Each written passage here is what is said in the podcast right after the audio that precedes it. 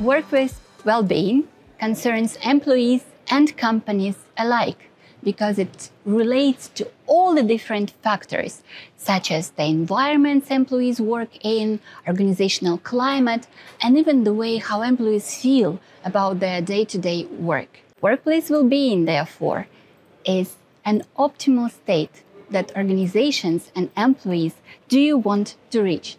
In simple words, that's a state when employees actually produce better because they do feel better.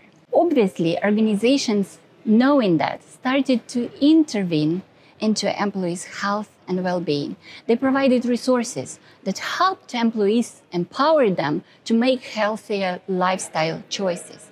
But what are they? Well, that's not easy to tell.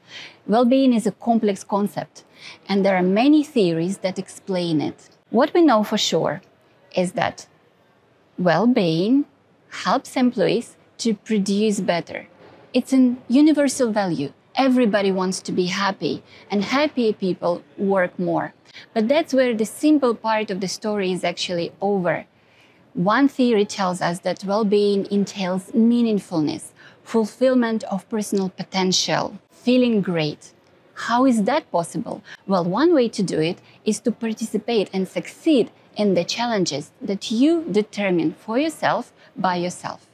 Another theory will tell you that if your environment is full of conversations and interactions which are respectful, full of trust, if your work is worth doing, and if you feel that you have a community around you which you can engage with, that will bring satisfaction.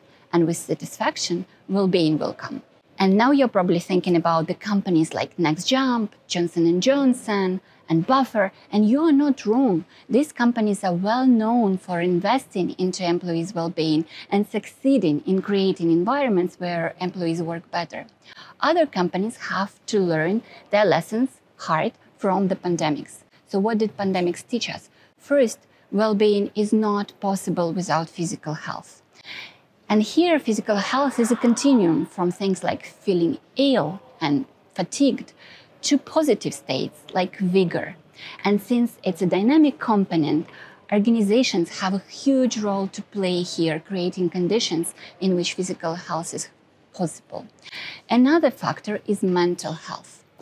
And of course, uh, feeling distressed, anxious, all the types of negative feelings that are so characteristic to the competitive corporate environments, they intervene into optimal functioning of human beings and therefore decrease the well-being. But here is uh, a trap. It's not enough to simply make employees more satisfied with their work by decreasing the negative conditions. We have to also add some extra, extra positive effect. So to recap, well being is all about balance a balance between social stressors and social resources, financial resources and financial demands, personal fulfillment and vulnerability, and finally, positive and negative conditions at work. Employees do care about that because they want to feel better. Organizations care about that because well being increases productivity.